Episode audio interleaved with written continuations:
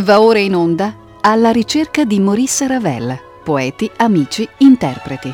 Ottava trasmissione, Ravel notturno e fantastico. A cura di Luca Berni e Loriano Gonfiantini.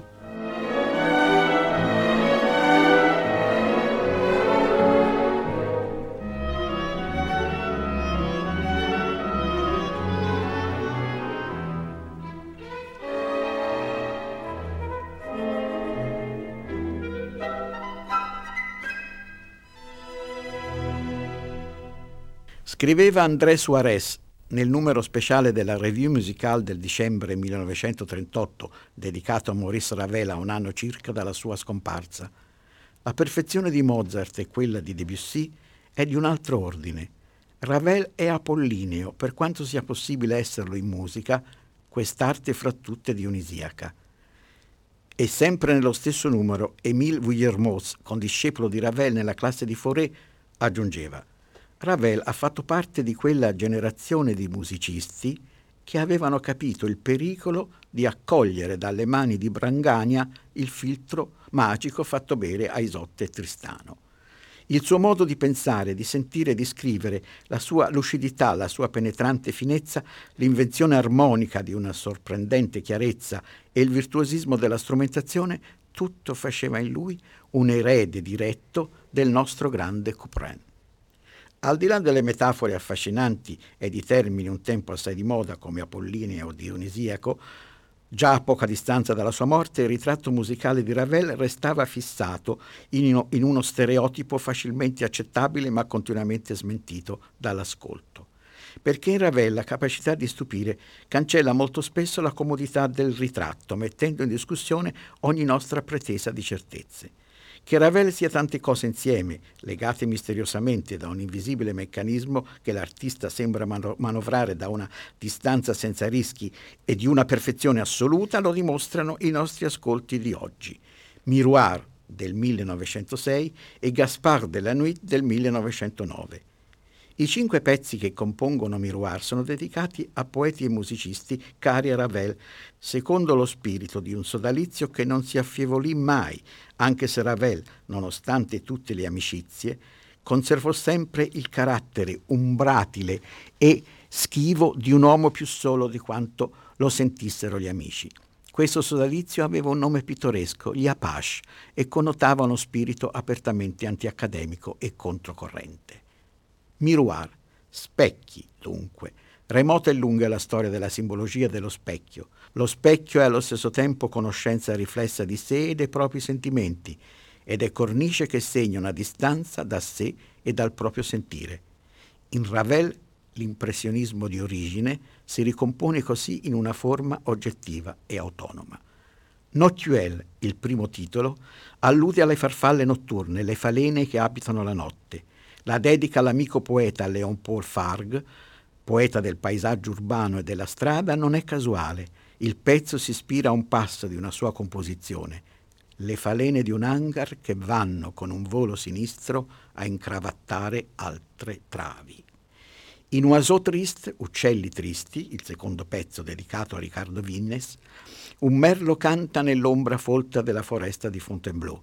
Vignes, prima dell'esecuzione ufficiale, ne seguì la composizione e lo predilesse fra tutti gli altri. Il terzo numero, Un barque sur l'Océan, è dedicato al pittore Paul Sord. All'impressione pittorica si sovrappone un tema letterario. La barca è il simbolo del trascorrere del tempo della vita con i suoi urti e le sue calme. Al musicologo Michel Dimitri Calvo Coressi spetta Alborada del Grazioso la mattinata del buffone, il tema vagamente letterario è un omaggio alla Spagna e al timbro asciutto della chitarra. La Vallée des Cloches, la Valle delle Campane, dedica al musicista Maurice Delage il suono puro delle campane di Parigi. La nascita di Miroir, oltre che al clima dell'epoca in cui predominano i segni e le suggestioni di Debussy, è legata a sollecitazioni diverse e questa diversità costituisce il fascino unico del compositore. La prima esecuzione integrale di Miroir ebbe luogo a Parigi il 6 gennaio 1906 in un concerto organizzato dalla Société Nationale alla Salle Erard al pianoforte Riccardo Vignes.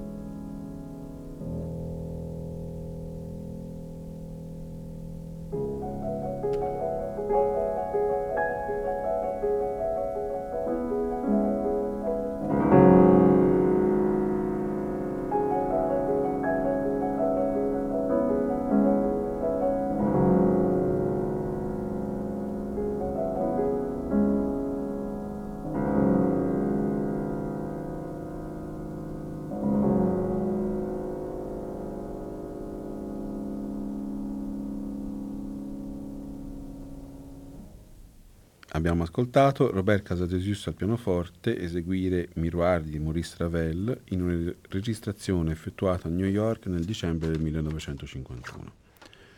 Due numeri di Miroir furono trascritti da Ravel per orchestra, Un barque sur l'Océan nel 1906, Alborada del Grazioso nel 1918. La prima esecuzione di Un barque sur l'Océan ebbe luogo a Parigi nella stagione dei Concert Colonne il 3 febbraio 1907 con la direzione di Gabriel Piernet. Secondo la, la testimonianza di Riccardo Vignes, il successo fu assai limitato.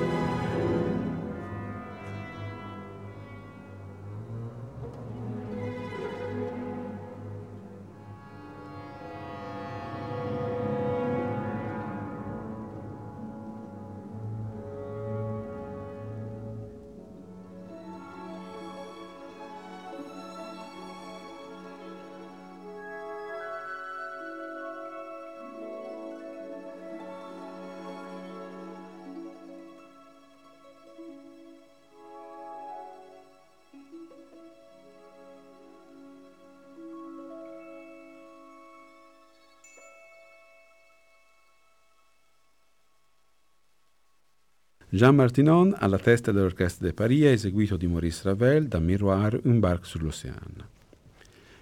I poemi in prosa di Aloysius Bertrand, raccolti sotto il titolo Gaspard de la Nuit, appartengono a quella letteratura notturna e fantastica che conta dei veri capolavori di un bizzarro tardo romanticismo, dai racconti di Hoffman agli anonimi notturni di Bonaventura. Fu Riccardo Vignes, compagno di studi e di giochi e poi interprete delle sue musiche, a segnalargli a Ravel. Inventore del poema in prosa, Aloysius Bertrand aveva composto con Gaspard de la Nuit un'opera segnata dall'immaginario, in cui era riuscito a evocare i suggerimenti della percezione in una tonalità fantastica e onirica. Nato a Ceva in Piemonte, Bertrand aveva studiato a Digione, città medievale, fonte della sua ispirazione. Povero ma appassionato di letteratura, si era fatto conoscere nei circoli letterari di Parigi. Era morto nel 1841 un anno dopo, grazie all'amico scultore David Danger, Gaspard de la Nuit era stato pubblicato. L'originalità di quest'opera unica, ispirata a Rembrandt e ai capricci di Callot, è nella sua forma tra la prosa e il verso e ispirò artisti come Baudelaire, Rimbaud, Mallarmé. Quanto al titolo, Gaspard de la Nuit è il nomignolo del diavolo. Il primo numero della composizione raveliana, Ondine, è dedicato a Harold Bauer, il secondo, Le Gibet, la forca, a Jean Marnold, il terzo, Scarbot, a Rudolf Ganz. Bauer e Ganz furono tra i primi pianisti a eseguire Ravel. Jean Marnold, uno dei primi critici a sostenere Ravel sul Mercure. La prima esecuzione di Gaspard de la Nuit ebbe luogo a Parigi il 9 gennaio del 1909 alla Salle Rare al pianoforte Riccardo Vignes. Di Gaspard de la Nuit esiste anche uno, un'orchestrazione fatta da Marius Costin nel 1990. Gaspard de la Nuit fu composto durante la grave malattia cerebrale del padre Joseph, l'ingegnere inventore. Vi si trovano le tracce di Rimsky-Korsakov e del pianismo mussorskiano, nel suo stralunato romanticismo, dominato tuttavia da una tecnica ferrea. Scrive in proposito Jules Van Acker nel suo libro Maurice Ravel del 1957, citato da Marnat. Mentre Ondine dimostra prima di tutto il potenziale melodico di Ravel e Legibé il suo potenziale armonico, in Scarbot l'autore dà principalmente la misura della sua maestria ritmica. Questo stupefacente pezzo pianistico è meno un'opera dalla pretesa espressiva che un compendio della tecnica moderna della tastiera e delle possibilità di un virtuoso di oggi. Si può staccare dalla ricca trama sonora qualche motivo predominante. Questo subisce dei trattamenti variati che sono meno interessanti dal punto di vista tematico e dialettico che dal punto di vista puramente pianistico. Prima dell'esecuzione ascoltiamo i tre testi di Gaspard de la Nuit tradotti da Loriano Confiantini nella lettura di Giorgio Ciarpaglini.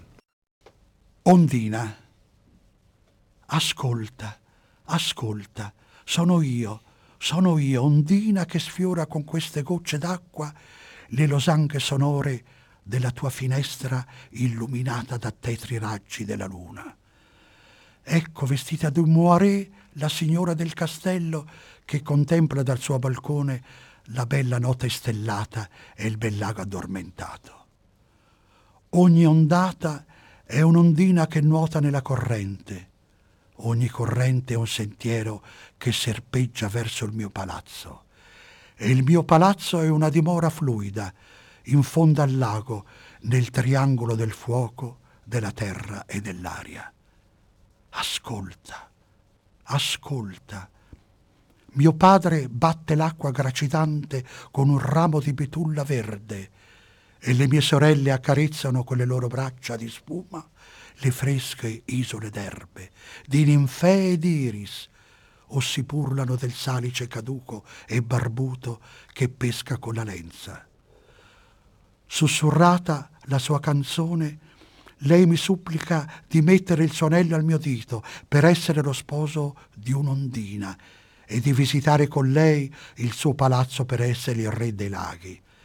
E siccome le risposi che amavo una mortale imbronciata e stizzita, pianse qualche lacrima, scoppiò in una gran risata e svanì in spruzzi d'acqua che ruscellarono bianchi lungo le mie vetrate azzurre.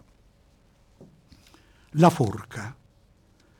A quello che sento sarà la tramontana della notte che abbaia o l'impiccato che sospira sulla forca del patibolo. Sarà un grillo che canta nascosto nel muschio e nell'edera sterile di cui pietosamente si calza il bosco? Sarà una mosca a caccia che suona il corno attorno a queste orecchie sorde alla fanfara della lalà? Sarà uno scarabeo che nel suo volo incerto coglie un capello insanguinato dal suo cranio calvo? Oppure sarà un ragno che ricama un mezzo braccio di mussolina per cravatta a quel collo strangolato?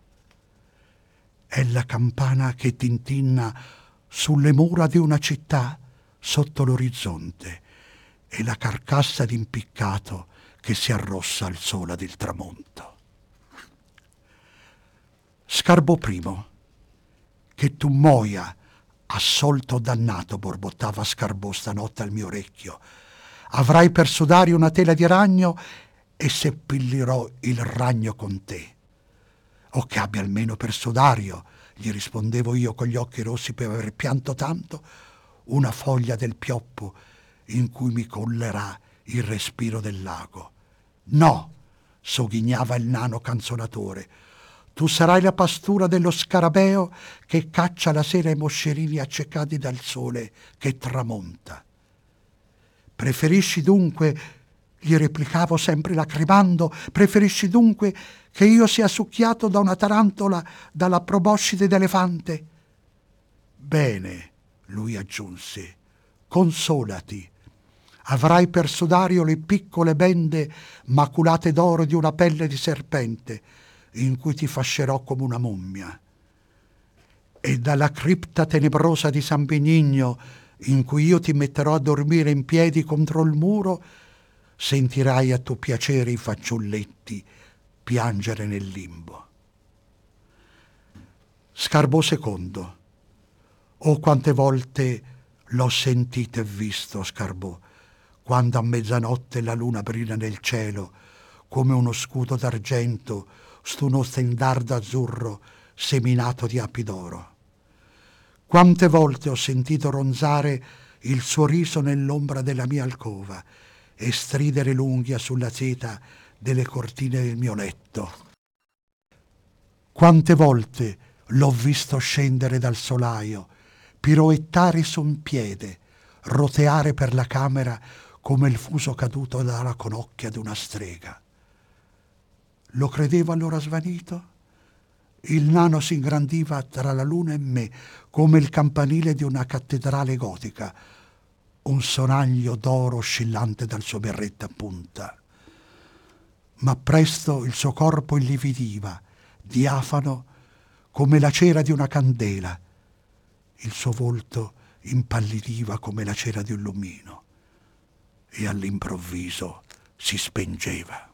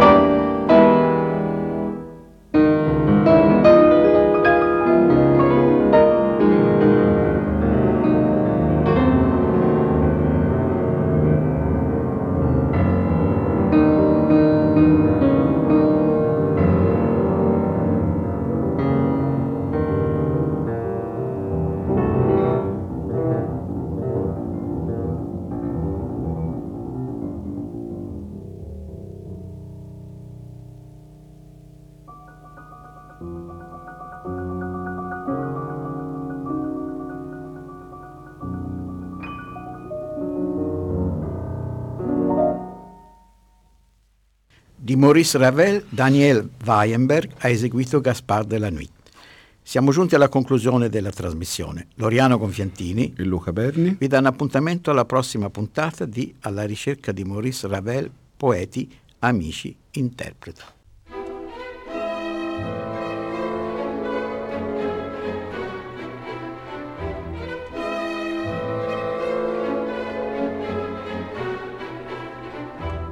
Abbiamo trasmesso Alla ricerca di Maurice Ravel, poeti, amici, interpreti. Ottava trasmissione, Ravel notturno e fantastico. A cura di Luca Berni e Loriano Gonfiantini.